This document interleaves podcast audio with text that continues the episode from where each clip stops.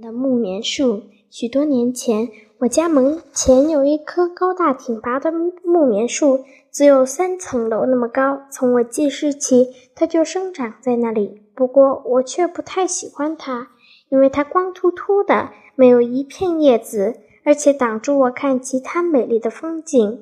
从此，为此我懊恼了很久：为什么它一开始就长在这儿？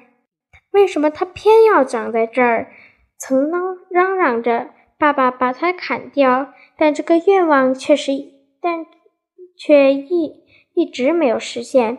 记得那年春天，其他周围的树都已经长出了嫩芽，有些甚至开花了，唯有眼前这棵木棉树还是枝叶不生，而且还有点枯萎的样子。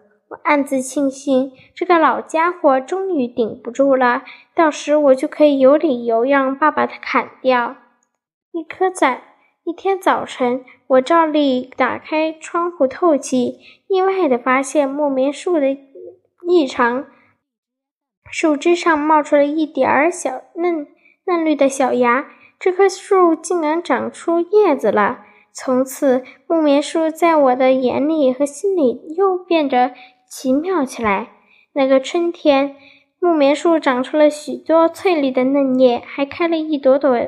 鲜艳美丽的花朵，一朵朵红似火的木棉花，好像在唱歌、跳着舞。